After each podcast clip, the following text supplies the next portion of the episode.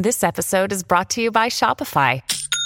Forget the frustration of picking commerce platforms when you switch your business to Shopify, the global commerce platform that supercharges your selling wherever you sell. With Shopify, you'll harness the same intuitive features, trusted apps, and powerful analytics used by the world's leading brands. Sign up today for your $1 per month trial period at shopify.com slash tech, all lowercase. That's shopify.com slash tech.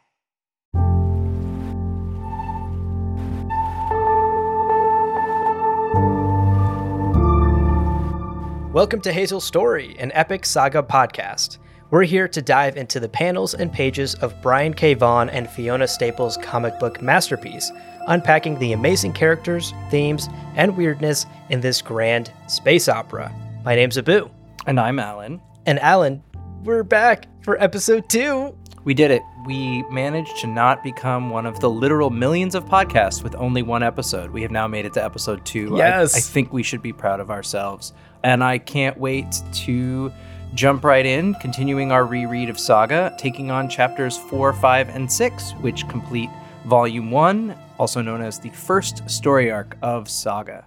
That's right. And before we jump into those chapters today, so just a reminder on this podcast, we are going to be diving deep into every single chapter of Saga, and we're excited for you to read along with us. And for those of you who are on your first read through of this story, you may be interested to know we have read now six chapters of this saga. There are 54 chapters that have been released so far. Those chapters are divided into volumes. Each volume is six chapters. So there's a total of nine volumes that have been released so far. And we can't wait to just, yeah, jump into every page, panel, surprise twist, all of that with you as we continue with this podcast. And of course, for longtime Saga fans who are looking forward to the new chapters that are coming in January 2022, we will, of course, be diving into those new chapters starting with chapter 55 on January 26th. We got an official release date. It is literally less than six weeks away. I definitely have started to see on certain, shall we say, comics focused social media accounts that I follow. The world is getting excited. Yeah. Saga is coming back with a new chapter for the first time in three and a half years. I I cannot contain myself. Yeah, yeah. It's incredibly exciting. Now, another note we want to make sure we say up top in these episodes is our read along episodes, like today's episode, will be spoiler free. So if you are jumping into the world of Saga for the first time, we invite you to read along with us, jump in, and learn all about this incredible story and meet this incredible family with us as we dive into these chapters. But if you are a longtime Saga fan, we hope you'll still find value in these episodes because we're going deep, panel by panel, page by page, picking apart the tiniest of details that you might have missed on your previous read throughs.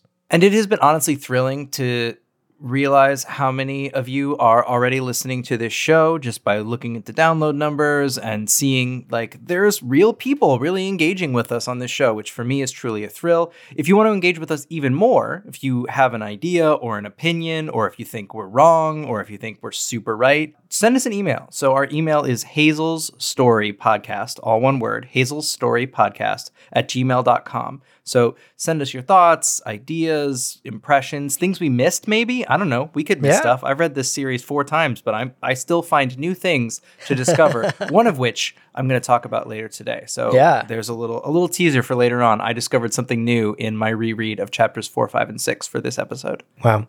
Yeah, definitely. Hazel Story Podcast at gmail.com. Don't forget, folks, there's two S's in that. Now, diving into today's episode, the game plan is the same as it was last time. We're going to start with a brief summary of today's reading. Again, that's chapters four, five, and six today. Then we'll jump into two key takeaways that we want to break down further. And finally, we'll wrap up the episode by sharing our favorite panels and our favorite quotes from today's reading. Can't wait. Let's just get right into it. Alrighty, chapter four. Now, this chapter, there are two main plots happening at the same time, and the story sort of cuts back and forth between them, scene by scene. Plot A is the Will's adventures on Sextillion, and plot B is Alana and Marko on Cleave. Instead of jumping back and forth like the comic does, in our summary here, what we're going to do is just take each individual plot at a time just for clarity's sake and so that we're not making it overly confusing and complicated. I, I totally love that. I also love that this is basically like uh, a classic like TV show or cinema technique, right? Like every Simpsons episode it always has an A plot and a B plot. this it, this chapter has these two stories that are happening at the same time, and like a movie or a TV show, it jumps back and forth. But yeah, for the purposes of following along, let's take them one at a time, and we'll start with the will uh, on Sextillion. Just in case you were wondering, what might Sextillion involve? The very first panel of this chapter is just a full page of what I actually think might be one of the weirdest things we've seen so far. Yeah. Which is if you start from the bottom of the panel and scan up, you see like two pairs of like, I guess, sexily drawn legs wearing fishnet stockings. And then you get up to where the torsos should be, and there's just giant heads. No necks, no torsos, just like two women's giant heads, like smiling and like welcoming the will to Sextillion. So immediately off the bat, you're like, oh, oh, this is gonna get fucking weird. I mean, talk about Brian K. Vaughan wanting to make a story that is unadaptable. This panel in particular might be unadaptable. I always wonder, and it's just like one of those things where at some point we're just going to have to talk to these creators. But like, how did the interplay of this work? Like, did Brian. Vaughan have in his script, like, the will arrives at Sextillion and is greeted by two greeters? Or did he have like outlined the will is greeted by two greeters who are heads with legs and neither torsos nor necks. And then it was up to Fiona Staples to decide exactly what that looked like. I don't know. I, I feel like it's some sort of perfect synergy that gets us this first image and just sets us off on our way. Right. Someone in the room cracked a talking heads joke and someone else took that a little too literally. Sure. And it's a pair of talking heads. Either way, the will is trying to get into Sextillion, and our pair of sexy talking heads tell him that he can't enter until he removes his weapons and sends Lying Cat back to the ship. And the will tries to push back. He says, quote, Nah, see, Lying Cat's my sidekick. The law says that he has just as much right, and then he gets cut off because the two talking heads aren't having it. And ultimately, the will's desire for satisfaction, let's say, wins out, and he sends Lying Cat back to the ship with his weapons much to Lying Cat's annoyance. So our guy is flying solo. He's into this space brothel and he starts walking through Sextillion, which we mentioned this last episode. Brian. Vaughan said he very much wanted this book to earn its mature rating, and we just get a couple of pages, one after another, that uh-huh. just earn that mature rating. There are sex yeah. acts taking place behind glass, right in front of him. All different kinds of sex acts with men, women, different creatures, all kinds of different I don't even know. At one point, I think I noticed like a multi-armed like lizard slug or something, but it had yeah breasts and presumably genitalia. Very, very, very odd. What's interesting to me though is that as you get through all of that, the one thing you don't see in any of the creatures in this series of scenes of all of the like people partaking at Sextillion is there's no one with horns. Right. So there's mostly most of the patrons have wings and none of them have horns, which is already setting up this sort of dynamic that exists that even though this war has been raging between Wreath and Landfall, it does seem like the horns are the maybe slightly more oppressed of the two. They certainly have less access to technology. They seem like they have fewer, I don't know, civil liberties or something. Just one of those like little tiny things that I noticed on this reread that I'm like, oh, there are definitely no people from Wreath allowed in Sextillion, whether that's a written or an unwritten rule. Definitely don't want to risk Landfallians getting it on with Wreath folk, which again shows why it's such a big deal that our main characters got it on and had a kid. Yeah, definitely. There's definitely this empire and rebels vibe, right? There's the polished, more powerful empire, and then there's seemingly sort of the rough and tumble rebels. For sure. Also, just to wrap up our commentary on what we see from this part of Sextillion, special shouts to all the signs being shaped like penises and what seems to be an inflatable dinosaur with some sort of uh-huh. dildo attachment it, that's like purple, right. the dinosaur. I don't know. It's there's a whole, and that's like not even a main part of a panel. It's just kind of like off to the side. So uh, again, whether it was scripted by Brian K. Vaughan or just came straight out of the imagination of Fiona Staples, we tip our penis shape hats to the both of you. Absolutely. So, as the will is walking through Sextillion, he is not partaking in anything that he's seeing, and a groomer or a staff person of some sort walks up to him with this incredibly large, creepy smile. The dude has this like blockhead. And he approaches the will and he offers to take him to something he calls the inner core. And we learn that the inner core is where Sextillion keeps their quote, most valuable employees, all handpicked from camps across the galaxy, end quote. And this creepy employee then introduces the will to a worker that thus far he has only referred to as Slave Girl.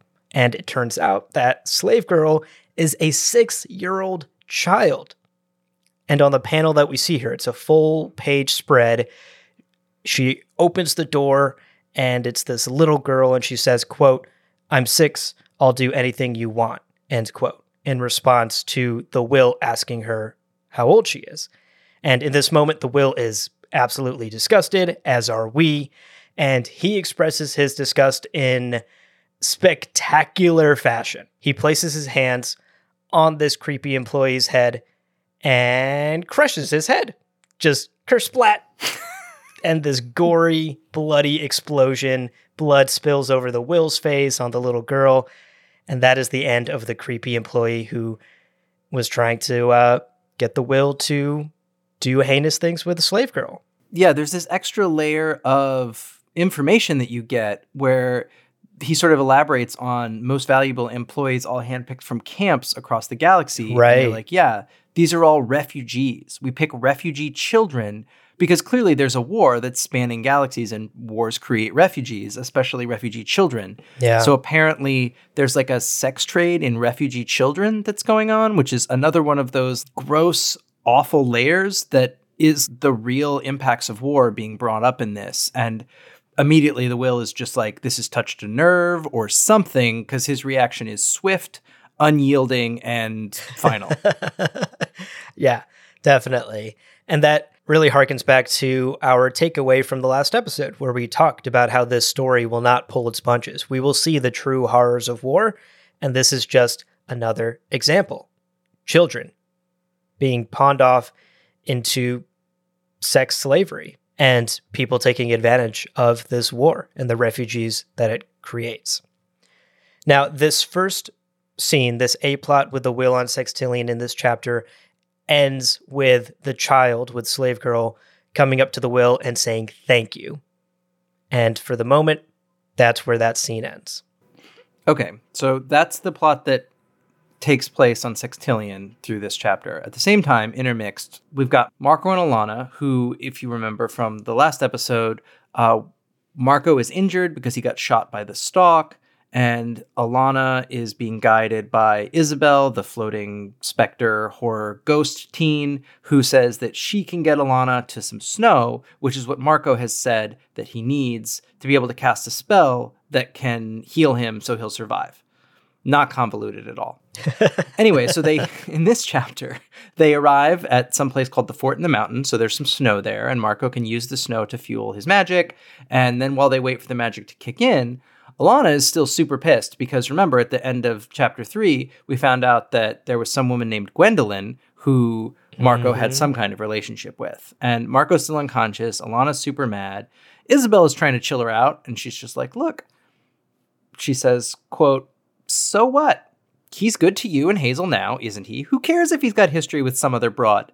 And Alana is not in the mood for this. She claps back with this like amazing line, quote, Forgive me if I don't take relationship advice from a dead teenager missing her vagina. Which fair play. All of all of that is accurate. Um, as they're having this conversation, Marko finally wakes up, and even though she's super mad, Alana can't help but be relieved, which understandable, right? The love of your life. Right. Even when you're mad at them, you still love them. So she gives him a big kiss and they embrace. And then that doesn't mean, though, for those of you who have experienced this before, just because your partner still loves you does not mean they forgive you or have let it go. So she's just like, what the fuck, and demands an explanation. We get a lot of backstory and exposition that doesn't feel heavy handed, but we find out that Marko was engaged to the daughter of some vice minister on Wreath and that they were like dating in high school. And when Marko went off to war and saw the true horrors of the battlefield, he says, quote, I was becoming this completely new person, but she was frozen in place, which very real, very common. High school Right. sweethearts, one of them grows in a direction, the other one doesn't. Doesn't work out anymore. Yeah, absolutely. And Alana wants to double, triple check that there's no funny business. She asks Marko, Is there any unfinished business between you and Gwendolyn? Should I be worried about anything? And Marko promises, No, there's nothing going on there. We have nothing to worry about. It's in the past. Except the wedding ring that I gave you is a translator ring that's actually Gwendolyn's, and she might want that back at some point. Whoops. and Alana once again gets an absolute zinger. She says, quote, Great. So we can add scorned woman with missing family jewels to the long list of people who want us dead. End quote.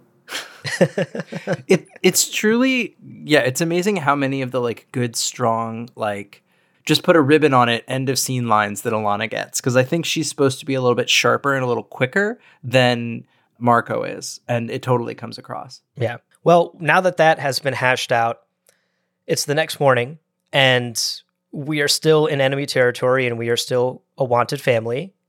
And everyone gets a reminder of that because a landfallian ship spots them, and Marko and Alana realize that there is not enough time to escape. These landfallian soldiers are about to arrive. So Marko reaches for his blade, he unsheaths his sword, and they come to the realization that there's only one choice left here stand and fight. And that's where the chapter ends. yeah and this last page of the chapter is like super classic like almost superhero comic pose where it's like it's like almost manga a little bit Yeah, or even like yeah. it reminds me of like image comics from the 90s where there's just like it's like oh man there's going to be this epic battle and it's a cliffhanger and I can't wait. And then as I'm reading this issue by issue chapter by chapter back in 2012 or whatever chapter 5 comes and you open the first page and guess what? It does not pick up from the chapter 4 cliffhanger. Instead what you get is uh, a wide shot of prince robot the fourth sitting on a toilet in a latrine Yep. reading a romance novel which again they're just playing with like all of these expectations and then delivering on other narratives and like prince robot isn't even in chapter four right like we get this totally separate narrative and then you realize that like we're going to be following these different characters through their different storylines at a pace of our creators choosing which is great Right. How dare you, Br- Brian and Fiona? The emotional whiplash. Now, in this scene with the prince, I do want to point this out, Alan, because I found this kind of weird. He's not like on the toilet on the toilet. He's not pooping. He's like fully clothed, pants Right. are up, the toilet lid is down. He's just sitting there quietly in a latrine.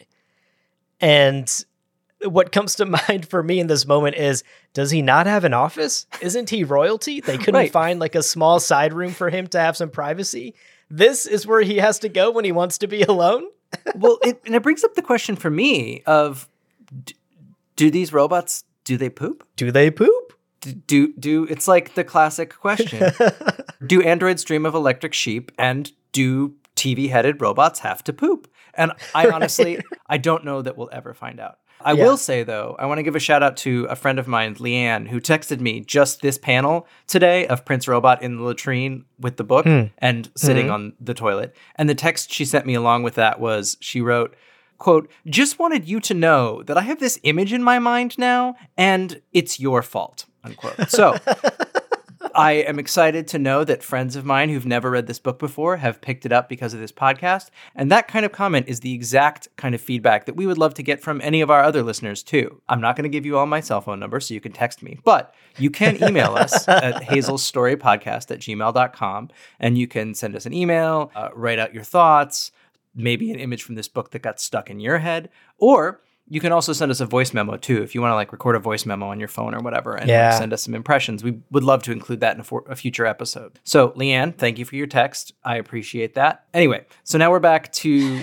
Prince Robot in a room full of toilets. And as he's sitting there in this room full of toilets, he gets a call from the princess. And this is the princess, remember, who we last encountered uh, having an intimate moment with Prince Robot. And this call from the princess is for her to tell him that she's pregnant which Prince Robot is super excited about until she also tells him that he's not allowed to return to the robot kingdom until his current mission is complete, which is a pretty big bummer for him. He finds out he's going to be a dad, but that doesn't mean that he gets to come back home anytime soon. Yeah, a real good news, bad news situation there. Now, meanwhile, Marko and Alana are finally facing off against these Landfallian soldiers, that cliffhanger from the previous chapter. And the soldiers at first are a little bit confused because they do see Alana and they think she's a friendly, but they get confirmation over the radio that no, Marko and Alana are both enemies and they have the green light to engage. And so they open fire, and in a really stress inducing panel, we see Alana get hit from the side. And this makes Marko go full on berserk. I loved the artwork in this sequence. In a brutal couple of panels and pages, Marko starts hacking off limbs and breaking jaws, and basically single handedly overpowers this squad of soldiers with his magic and his sword. And just as he's about to literally murder one of them, Alana hits him with a stun gun and knocks him back to his senses. Quote, Dear, that's enough. End quote. It's so good. It it also answers the question that I had had up to this point when I read this the first time of like the landfall soldiers all have guns and spaceships and like weaponry. Yeah. And then the wreath soldiers have swords. And then in this moment you're like, "Oh, but they're like Wolverine-esque like berserker ragers who can just like go wild and like chop people up with their swords and shit." And you're like, "Oh, I see. I see why this is a war that's been raging." There's definitely assets on both sides that they're able to exploit. Right. And let's not discount magic. Right, totally. And like Marko kind of uses magic, like his sword is like magic flashy or something, which I think helps it deflect bullets, but he doesn't even like cast any spells or anything like that. And still, he does not actually end up killing all these soldiers. He casts one spell, which is a binding spell that ties them all up. And that's the end of that scene. Then we cut back to Sextillion, where the Will, having again, remember, squashed that guy's head real good, is attempting to escape from Sextillion with Slave Girl. And as they're trying to flee, they get all the way outside almost to the parking lot, which is another one of those one of those amazing just little like tiny details from this that there's like a sign behind the wheel that just says like long-term parking this way. It's just like, oh right, even in this like magic space bordello, there's still a parking garage. But he runs into, as he's exiting, the, I guess, boss, we understand from context cues, of Sextillion, whose name is Mama Sun, who's this giant purple woman in this like glorious gold, I don't know, sun headdress and like bodice and stuff like that. And she's got Lying Cat. And she's holding Lying Cat hostage and is basically like, you can't take my employee, my property in slave Right. The whale is like, no, I'm going to do it anyway. And then she's like, you better not, because she reveals that all of the Sextillion employees, slaves, whatever they are, are injected with a security elixir, which will kill them if they leave Sextillion before their contract is finished. Lion Cat does the Lying Cat uh, lie detector thing and converts this is true, and the Will has no choice but to give up in a desperate move, showing just how intent he is on like getting this girl out of this sex slavery situation. he offers to buy out the remainder of her contract, but it's like 650,000 credits or whatever, and he doesn't have that cash on hand right now, so he's sort of forced to slink back to his ship to try and figure out another plan. Yeah, considering the bachelor's lunch he was having in the previous couple of chapters, Right. I don't see the will as someone who's very liquid right now. No, no. Which is like a classic bounty hunter trope, right? Like bounty hunters live like bounty to bounty. They never have any money. They're always Yeah. spending it in saloons or whatever. Right, right. 650,000, a little bit out of his reach. We then cut back to Cleave, where Marko and Alana have commandeered the Landfallian soldiers' ship, and they are on their way to this rocket ship forest. Marko is basically anxious that him sort of going berserk and using violence and breaking this vow that we know he has taken has cursed them, has cursed him and his family. He says, quote, conflict always has consequences. Always. Sooner or later, our family will pay for what happened today. End quote. And in response, Alana is a bit more practical, which is very on brand for her. She says, eh, so the guy whose hand you lopped off comes after us with a hook in 20 years. Add him to the list. At least we lived to fight again. End quote. And it's in this moment, while they're having this back and forth, that baby Hazel interrupts the argument with the cutest little baby giggle. She starts laughing, which just absolutely melts not only her parents' hearts, but our hearts as well. It totally breaks the tension in the scene. And at this point, Alana laughs and reminds us all what's most important here. We're alive, we've got each other, and the rocket ship forest is right around the corner. Face it, today was a good day. End quote. And for this family, I'd say today is a pretty good day, all things considered. Although at the same time, I feel like every time that Brian K. Vaughan sets up like a little bit of these like interlude moments, you know something awful is about to happen. Oh yeah, like it's yeah. it's just like he's like he like lets you feel like oh, okay, cool, we're good, everything's fine, and then we are in the very next scene where we've got our friend the Stalk, remember, Spider Lady Bounty Hunter, has apparently escaped the wild boars that she was running from the last time we saw her. And she's now inspecting the scene where Marko dispatched and bound up all these landfall soldiers. And she's confused because the landfall soldiers are still alive. And so she says something like, Well, that's a new one, because clearly they're used to seeing whenever people from Wreath encounter landfallian soldiers, they just murder them all. Or kill them all in combat, whatever. She's surprised these ones are still alive. And as she's looking at these guys who are all bound on the ground, Spider Man style, she gets a phone call, and it's the Will. And he's changed his mind. He does actually want to partner up with her because he needs the money, you know, to save a child from sexual slavery. Uh, but before the stalk can answer what Will has proposed, as she's still holding her phone in her hand, Prince Robot IV shows up with his entourage of soldiers. And in this very tense moment, one of the soldiers, like, thinks the stalk with one of her eight arms is reaching for a weapon. And in the panel, it looks like maybe she is, but it's unclear. Then Prince Robot's TV screen face like flashes to thoughts of his like newly had unborn child and he like does the thing where he can turn his hand into a gun and the hand cannon blasts a giant hole right through the middle yeah. of the abdomen, chest, thorax, I don't know, of the stalk and she falls down on the ground, clearly instantly dead. And in a nice little sort of nod to the fact that she's a spider, all of her spider legs like curl up to the center of her body, like what happens when a bug dies. Right. Oof. And that's it. That's the end of the stalk.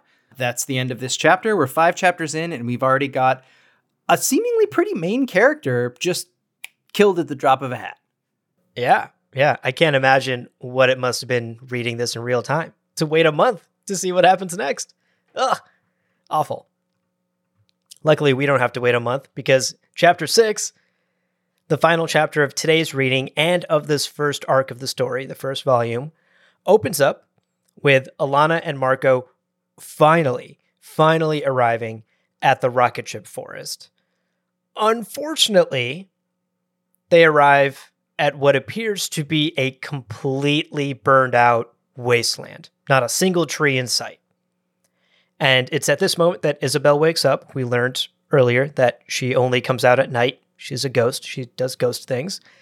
and she informs them that, nah, there's nothing to worry about, guys and she lifts an illusion, and bam, rocket ship tree, folks. And what's amazing, and I almost picked this as my favorite panel, but because mm. I had forgotten how they do this, just to show the sort of like grand coolness of what a rocket ship tree or a tree rocket ship, whatever it is, they do a full two page like panel but it, you have to turn the book sideways if you're reading a physical copy in order to see it. It's like a centerfold, but it's a centerfold of a rocket ship oh, wow. tree, which is just cool. It's just like a cool, fun thing. Uh, if you're reading the paper copy, that it actually is like this two page thing where you actually have to like turn and look at it to be able to look at it. My wife saw me doing it, and she was like, "Are are you looking at porn on paper? I was like, no, it's a comic book. And she's like, no, "Of course honey, of it's a it is." comic book. It's nerd shit. Leave me alone. but so what they find out is right. That there is this rocket ship there is this rocket ship tree and yeah izabel was just hiding it with one of her horror illusions that she has the power to do presumably so that like the landfallian soldiers or the wreath soldiers uh, don't discover this rocket ship tree. So then we cut away from them having discovered the secret tree rocket ship to Prince Robot IV standing over the dead body of the stalk, and the will is still on the phone. So the mm-hmm. will is like yelling, trying to figure out what happened, having presumably heard whatever terrible, god awful sound a Prince Robot hand cannon makes. And Prince Robot picks up the phone and tells the will what happened in a very straightforward, what I assume it was only in this scene that I was like, is Prince Robot supposed to have a British accent? Because he sort of is like prim and proper about all this. Yeah. The will is not happy. The will is like, he says, Listen to my voice, boy. I aim to murder you right after I murder everything you ever loved. Which is like, you know, classic badass, like sort of Right, Bruce Willis right. and Die Hard like thing. And Prince Robot the Fourth just kind of looks at him, and I think he says something just like, "Psychopaths, psychopaths, all of them." Which in my head he was saying in like a C-3PO voice almost, and it then cuts away from that back to the will in this super intense series of panels without any dialogue at all these like silent panels where you just see the will processing the fact that this woman that he clearly was very very in love with this woman spider that he was very in love with her and the fact that she's Yeah. died tragically has just like really fucked him up and like the end of the sequence is lying cat looking super sad because she knows that her guy is not doing well Yeah, yeah. It's the look on Lying Cat's face that really, really got me in this scene. Props to Fiona and the way she does faces, even for cats. It's so good. now, back at the tree rocket ship, Marko and Alana learn that they have to make a sacrifice before the ship will turn on and allow them to enter. And so Marko decides to break his family heirloom, which is the sword that we saw him use in the previous chapters. This sword has apparently been in his family for a thousand generations. And when Alana's like, wait, wait, wait, Marko, are you sure? He responds, quote, It's still just a thing, Alana. Besides, you're my family now. End quote. And at this point, I'm like, tears are rolling down my face.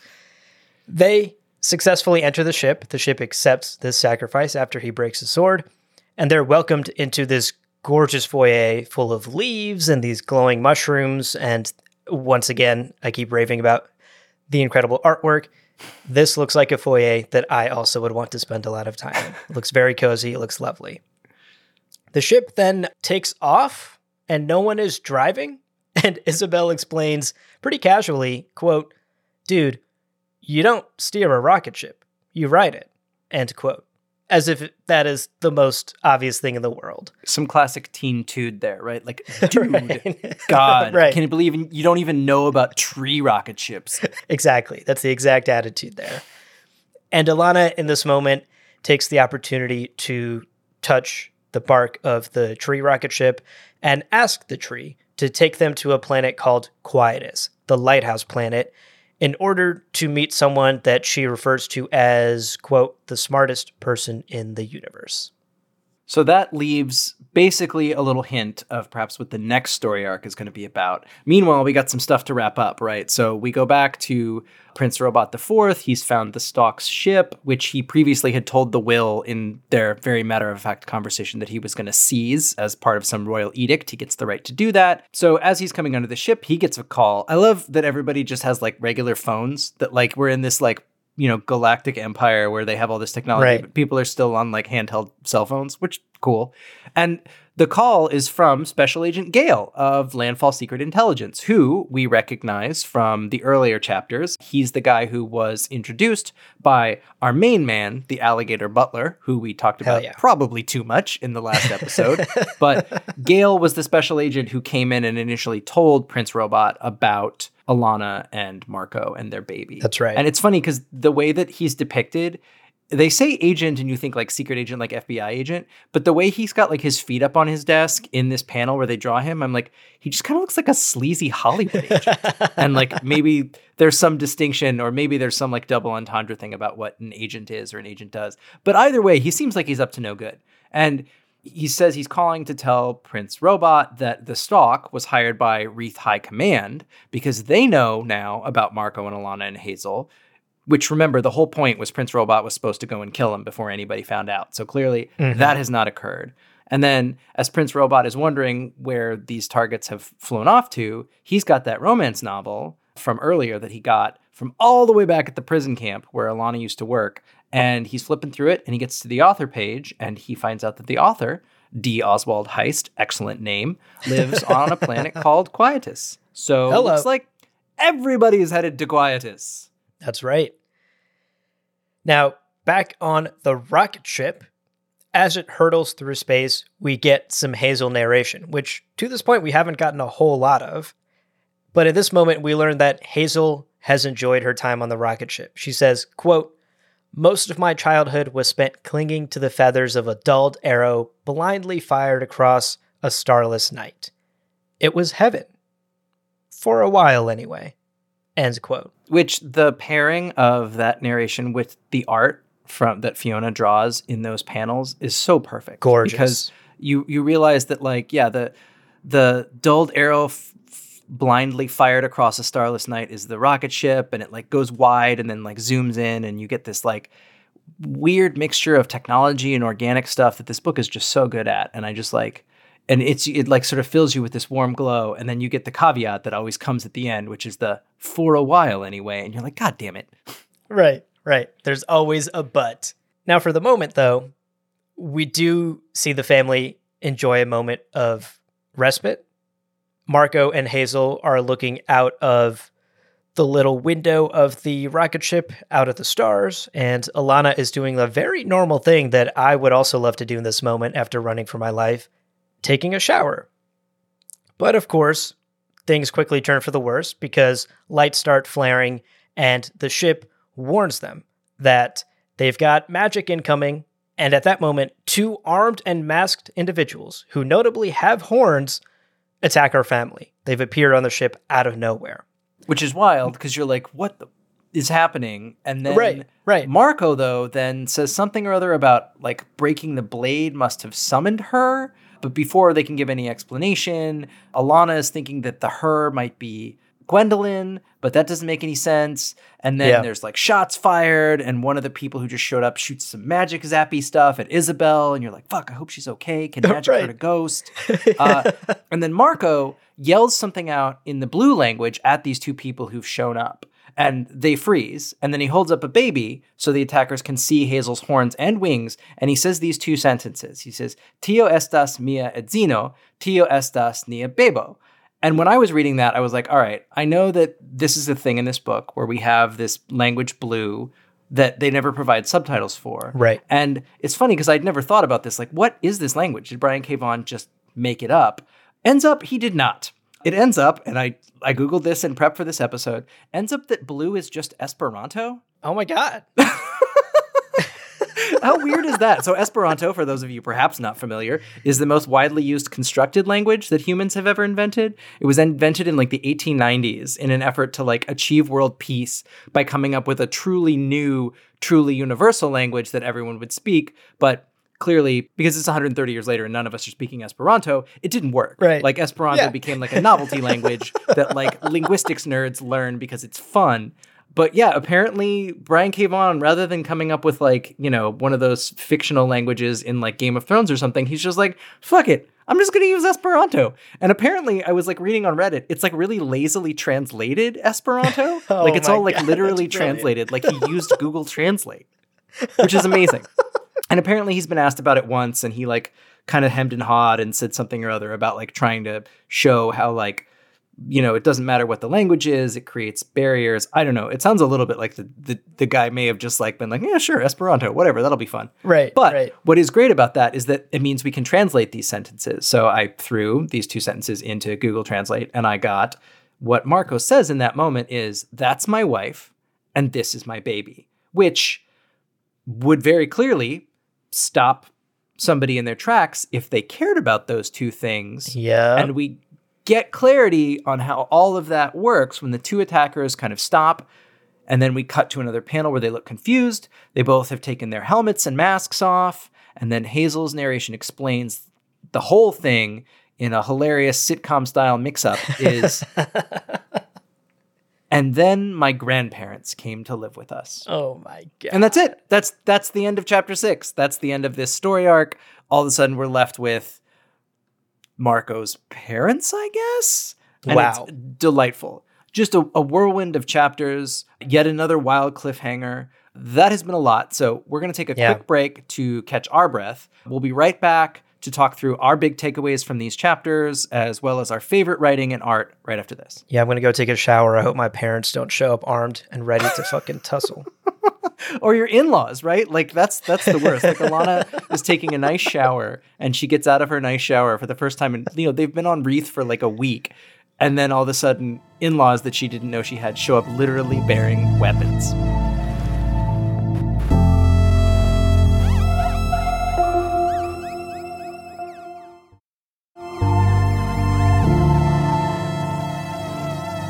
Okay, welcome back. It's hard to believe that the second half of this opening story arc could top the first, but these three chapters have set us up for the journey of the rest of this story that follows, figuratively and literally. They're flying around in a rocket ship now, so every space opera needs some space travel. Now we're flying through space. Right, right. But before we get to that, it's time for our big takeaways from these chapters. So, Abu, why don't you kick it off? Okay, so our first big takeaway from today's reading is violence begets violence. This is a core, core theme in this story. We're going to see this theme come up time and time again. And it's this idea that violence is not the answer to violence. It's something that Marko has been saying time and time again. He's taken that vow.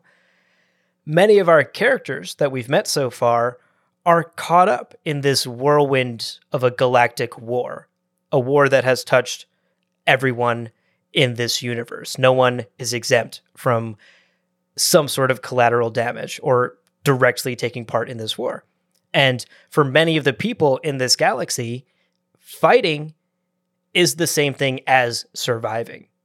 Our family at the center of this conflict has fought every second since Hazel was born to survive. And what I love is that that makes Marko's vow against violence that he takes that much more powerful because in this world, in this universe, embroiled in this conflict, that vow also feels like him gambling his very survival and his very future, and not just his own, but also his wife and his child's, his family's future. When it seems like he had some kind of awakening, right? Like he must have had something happen in combat that was so horrible that he was like, you know what? I know that we have to fight to survive in this world, but I just, I can't do it anymore. I have to stop. I have to break the cycle.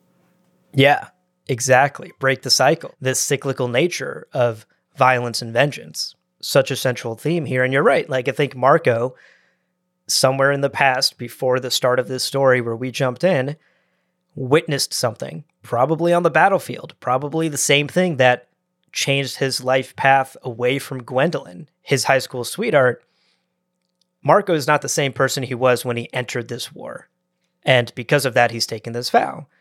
And what's really powerful in these first six chapters in this first volume is we're already starting to see how our characters' violent actions are beginning to either bite them in the ass or setting up future events that we know or suspect will bite them in the ass someday. Just to rattle off a few examples, the will squashed a dude's head you really can't go around squashing people's heads without some sort of consequences. He's obviously trying to save this little slave girl who has immediately become attached to him, and now he's going to great lengths to save her. We can probably safely assume that that's going to lead him on one hell of an adventure to try and save this girl. And I doubt that Sextillion is going to forget one of their employees getting their heads squashed by this guy. The Stalk, who has made a career out of violence, in these chapters found herself on the other end of a robot hand cannon and literally got killed.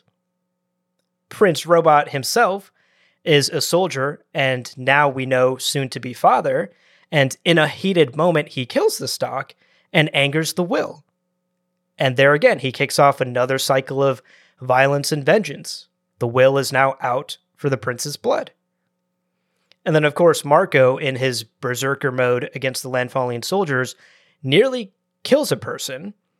And Alana even jokes about the hooked hand man coming after them after 20 years, but Marko has potentially made even more enemies that will come after him and his family in the future. All of these acts of violence that we have seen in these chapters today, it's a very action packed set of chapters. A lot of those have been violent acts, and we can already start to predict that some of those acts are going to result in more violence and more people wanting vengeance. And what I love is at the heart of this very gory, gut filled story is a message against war and violence at its core. It's a warning that violence and retribution are cyclical and never ending. They're things that grow and feed on each other and continue to do so unless that cycle is broken in some way. And we talked about this in the previous chapter, Alan, but a message like that, if handled incorrectly, could come off as really preachy and lame. But instead, in this story, the way that Brian and Fiona handle this story, it just comes off as so genuine and so meaningful, and I think so impactful. There is no action in this story that won't have some sort of reaction. Even something as simple as breaking your family sword has an immediate consequence, right? Like Marko's parents literally travel through space and teleport onto a moving rocket ship just because there's all of this that's messy and tied up and the consequences of everything. Nobody is going to be able to make a choice or take an action in this story without there being a consequence as a result, which I, I love that as a takeaway. And I, I feel like all of our takeaways so far from these first few chapters are probably going to stay relevant for the rest of the story. Yeah, definitely. It's a message that I think Justin Timberlake has been trying to tell us for years, too. what goes around comes around, Alan. Brian K. Vaughan, Justin Timberlake. they're all on the same page. Touche, sir. Touche. So it's funny. My takeaway from these chapters is related to yours. And it's just something that I ended up thinking about as I was reading through these, mm-hmm. which is that we have this world that is being built for us, this external world that our characters are moving through, that seems like, for lack of a better phrase, sort of amoral. It's like they're, at least the parts of it that we're seeing are either like very brutal, amoral, like no compassion, no sympathy war, where just like people are killing each other. There's a prison camp where prisoners are abused. Like nobody's making any real big moral stances anywhere within yeah. the war. And then we go to Sextillion, where we learn not only is this a, a, brothel or a bordello, but it's a brothel or a bordello that exploits refugee children. So really, as far as moral compasses go, we're we're pointing straight straight at, at evil there. Yeah. Yeah. So this is the universe that we're operating in, right? And we've got assassins that are sanctioned and like violence is everywhere and clearly this war is unjust and immoral. But for all of that, all of our characters have these incredibly strong moral stances that they keep taking. Like even from the very beginning of the very first chapter, Marko makes this vow of nonviolence, right? Like based on some moral code he has, as we have made the assumption, some trauma of war. And then later on in another chapter, Alana has her conviction that she has to show her daughter the galaxy. And like, yeah. you know, that that is like this stance that she's taking. And so the same thing happens here in these chapters where, you know, the will could have absolutely found out that there was child refugees being exploited and sex trafficked and just the universe and the world and everything in this says he's a professional he turns around and he walks away but he doesn't hesitate for a second as soon as he finds out that she's a child and she's being exploited, you can see the look on his face. He's going to do something about it. Mm-hmm. Which, again, for him, probably also based on some past trauma. And then even Prince Robot taking out the stalk because he wants to be a father and he wants to be able to get back to his you know wife and child even that is based on some kind of fucked up but still like moral conviction like all of these characters are taking these stances that feel sort of like old fashioned, like romantic, chivalric ideas of like honor and standing up for what's right, which is somehow in total contrast to this universe and the rest of this universe Yeah. that seems to give no fucks about what's right or wrong. Like that kind of morality seems to have vanished in this sort of like post-capitalistic whatever war-torn wasteland. And it gave me pause as I was reading this to be like maybe that's what makes our characters special in this world is hmm. that they're not quite made for this universe and that they're kind of out of sync with the reality that's around them and that they'll sort of like keep fighting and keep striving for what's right or to do what's right or that they'll at least try where it seems like all of the rest of our characters except for our friend alligator butler i'm pretty sure he was pretty moral all the rest of our characters just seem to have like thrown their convictions out and no fucks given for the livelihood or happiness of anybody Yeah, Alligator Butler's just trying to earn a paycheck. Go back to Mrs. Alligator. You don't know. Maybe, maybe he's married to a salamander. Who knows? Love is love, whether it's alligator, salamander, or any kind of creature. That's true. That's true. Now, I, I love this point, Alan, because I think what's also interesting to your point that these characters have these strong moral convictions in a universe that is seemingly amoral creates this tension, right? Because now we've plopped these characters into this war, into this universe that Brian and Fiona have created. And what's interesting to me is watching whether or not they break, right? How mm-hmm. long can these characters exist in a amoral universe like this? Right. how willing are they to commit to their convictions? We saw Marko break his vow and nearly murder someone because of a threat to his family. So what will what will it take to break these characters? Right. His vow of nonviolence from chapter one lasted until chapter five, which, if I'm keeping my timeline straight, was like a week. They were Yeah, at Wreath yeah. wandering around for like a week. So, given Yeah. he did that because he was protecting his family. And I think that you've made a really, really important observation is it's like these characters do have their codes, their moral compasses, but what is more important to them than that morality and what will cause them to be able to make compromises where they might not otherwise have done that, which I guess is sort of a universal of, of the human condition is that everybody, you know, what's that old expression Mike Tyson said once, everybody has a plan until you get punched in the face.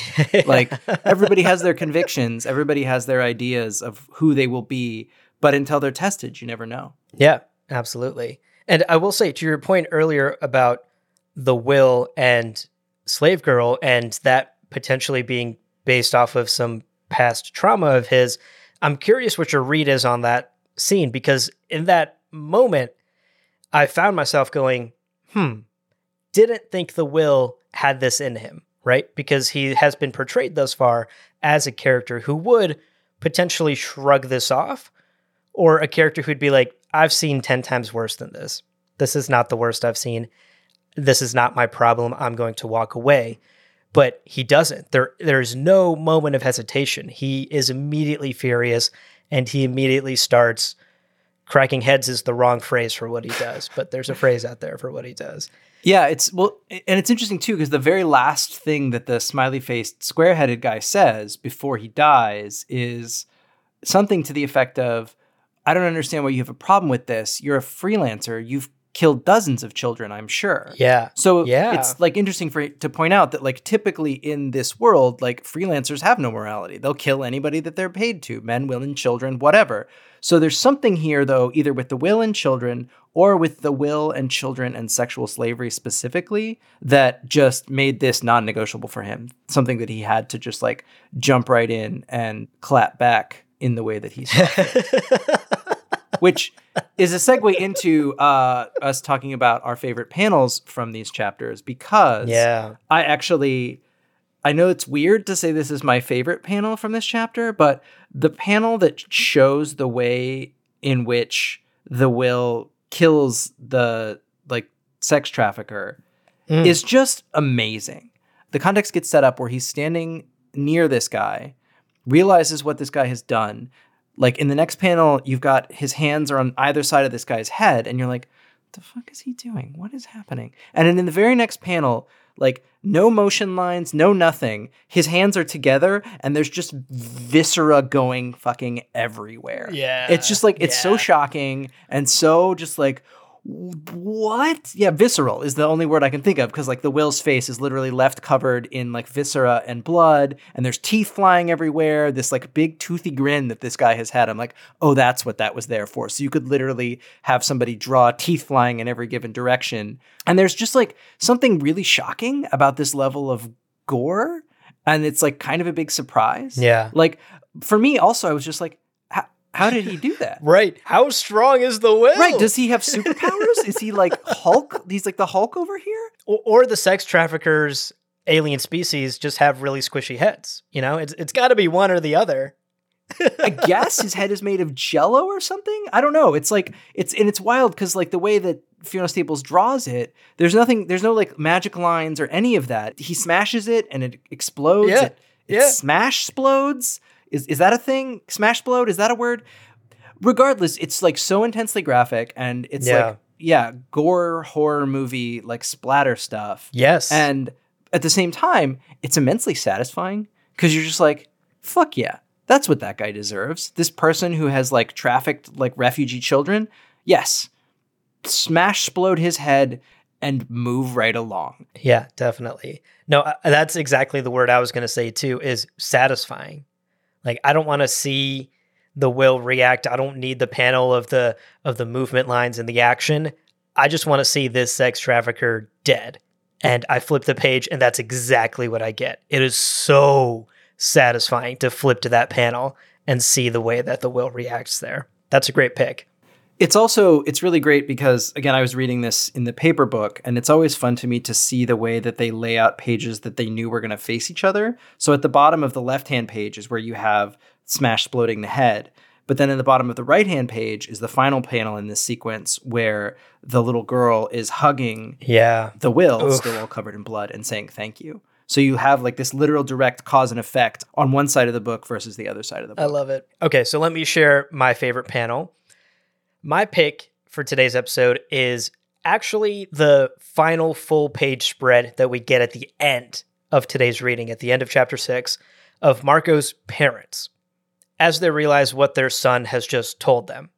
That is my wife, and that is my baby. And I just want to, once again, for maybe like the 10th time this episode, shout out Fiona Staples' incredible artwork here, and particularly how she draws faces. Because in this moment, before either of these two characters have had a chance to speak, before we have even officially met them, Mhm. we can already predict what their personalities might be like just based off of those facial expressions. Marko's mom looks furious, while his dad looks sort of confused and sad.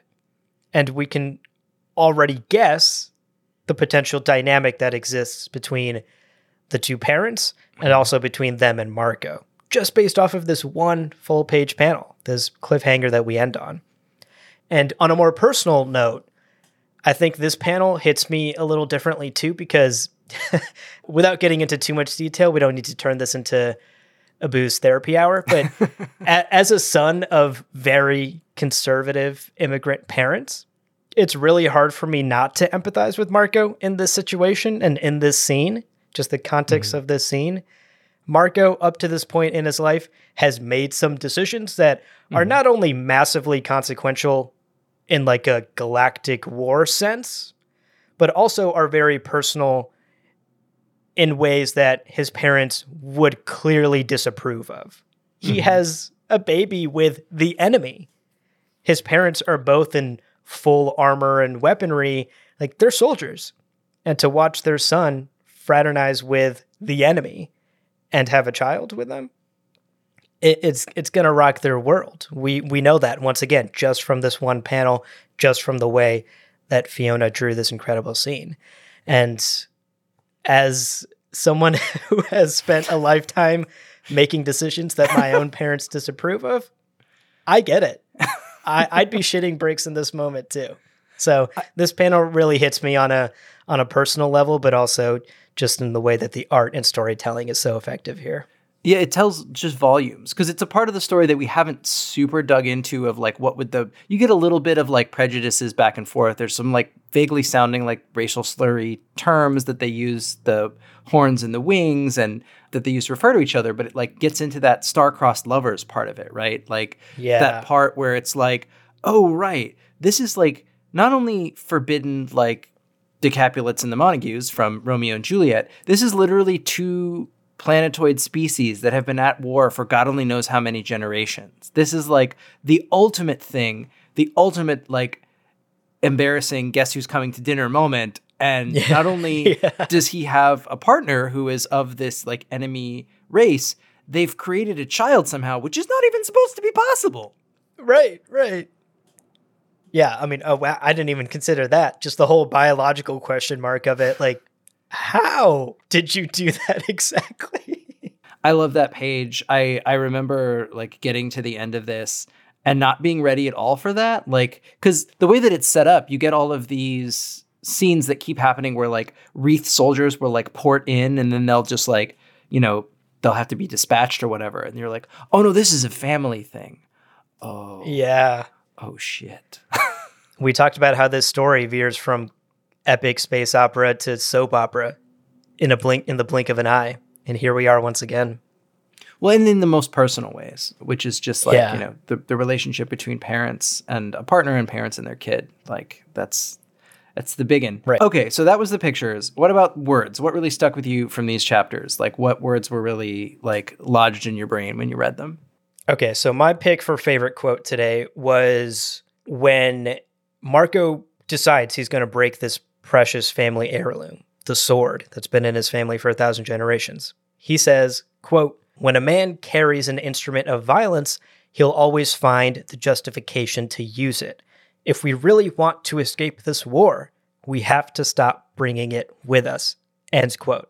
And that just hit me so hard. That that I think we we've talked all throughout today's episode in the summaries and in the takeaways this idea of violence and this story being a message about the cyclical nature of retribution and violence.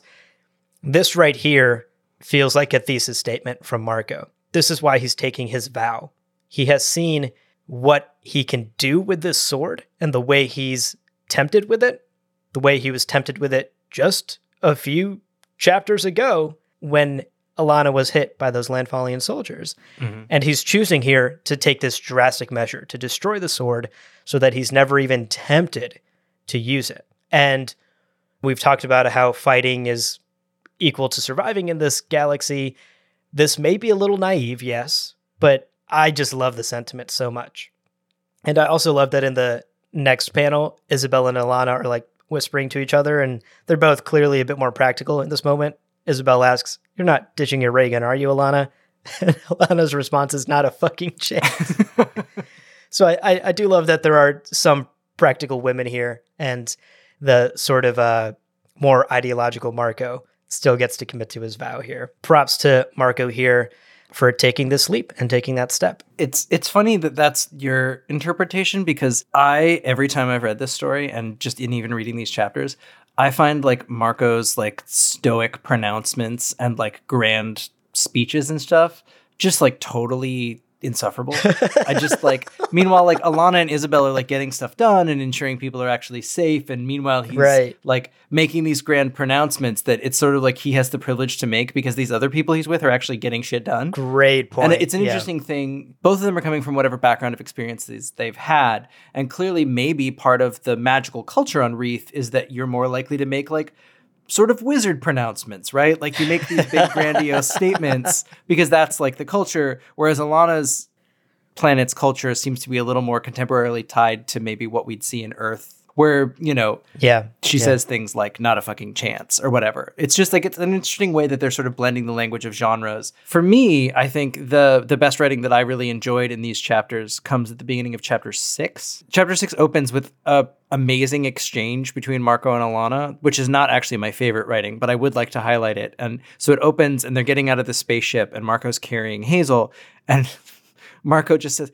"Ow. Ow. Ow. Ow. Ow." She's obsessed with my neck flesh. And Alana responds, I know. Her fingernails are like little hypodermics, which is one of these amazing, like true to life things where clearly Brian K. Vaughan wrote this as he was raising a, a, small infant. Because one of the things nobody tells you about tiny babies who are like under six months old is their nails uh-huh. grow incredibly quickly. And oh. they're so small and super thin that they're like little razor blades. And you have oh. to cut them constantly. Otherwise, you know, babies like to just sort of like interact with things and they will claw the shit out of any part of you that they can get to. oh, and wow. they will not and they will not care. But the thing that comes right after that is something that Hazel says as a narrator, as Alana and Marko are caring for her. So the narration says, quote, Everyone had a father, even if he never provided anything more than his seed. Everyone had a mother, even if she had to leave us on a stranger's doorstep. No matter how we're eventually raised, all our stories begin the exact same way. They all end the same too. So this is one of those things where you get a series of panels as like Alana and Marko are taking care of Hazel and you get this narration that's written over the top of it. And like mm-hmm. fuck that's intense and dark. It starts out with this thing that you think is going to be like a really uplifting connection talking about all living beings are born and they have parents and how wonderful that is that all our stories begin in the same way. But then it's this book. So it takes this like record scratch like quick turn right at the end to this like super fatalistic existential logic that like well but yeah then we all just die right? So like yeah it all ends the same way. We're all you know fucking dead so whatever.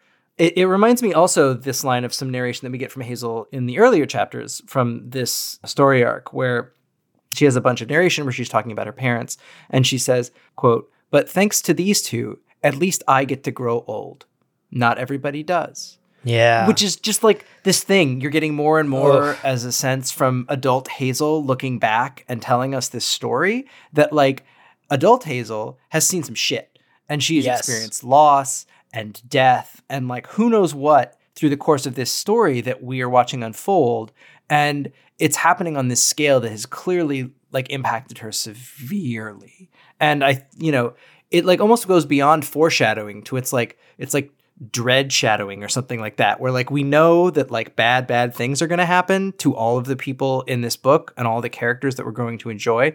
But just in case you haven't fully encompassed it narrator hazel drops these little hints here and there that like we're all connected but we're all going to die. Yeah. Yeah. Uh, uh, yeah i love that line too. It's so good. And i i think adult hazel has definitely seen some shit but in these first chapters Baby Hazel has already seen plenty of shit too.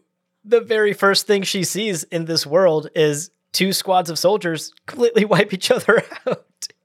Yeah, I, I, will say that one of the things that Baby Hazel does not do that is not realistic to having a small child is she never cries at any like loud noises or like terrible things that are happening, which is not realistic. Babies cry at the drop of a hat and they're scared by everything. Right, right. Okay.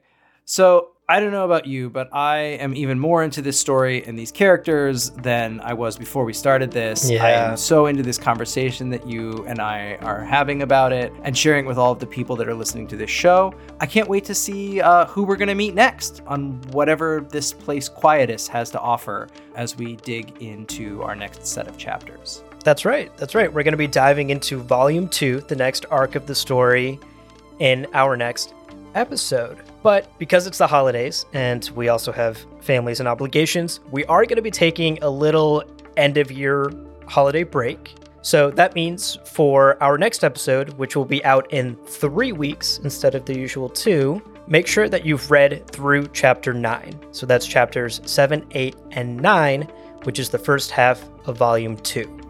And you should read that before our next episode comes out, which will be Thursday, January 6th 2022.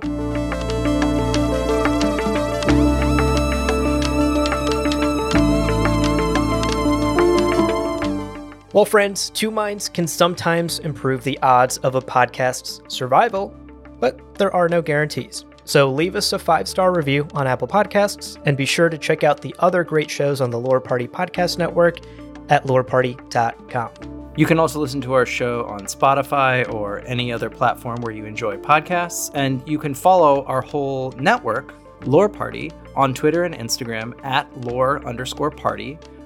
Also, we forgot, mostly I forgot, to mention in the last episode, but All the music on this show was originally composed by our Lore Party partner and friend, Lawrence Kelly, who makes all kinds of amazing music. You can follow him on Twitter at produced by, all one word, underscore LK. I'll put that in the show notes. You can also follow me on Twitter if that's a thing you're interested in doing. I'm at a Haburchak, A H A B U R C H A K. And Abu is also on Twitter at Abu underscore Zafar, ABU underscore Z A F A R. Although I will warn you, if you follow Abu, he mostly tweets a lot about some book about sand or something. I don't know. He's always talking about sand dunes. It's an iconic sci-fi book. Well, thank you so much for listening. and remember, podcasts are fragile things. But just like Alana, Marko, and Hazel, we'll all just keep on exploring and learning together. Thanks so much for listening, everyone.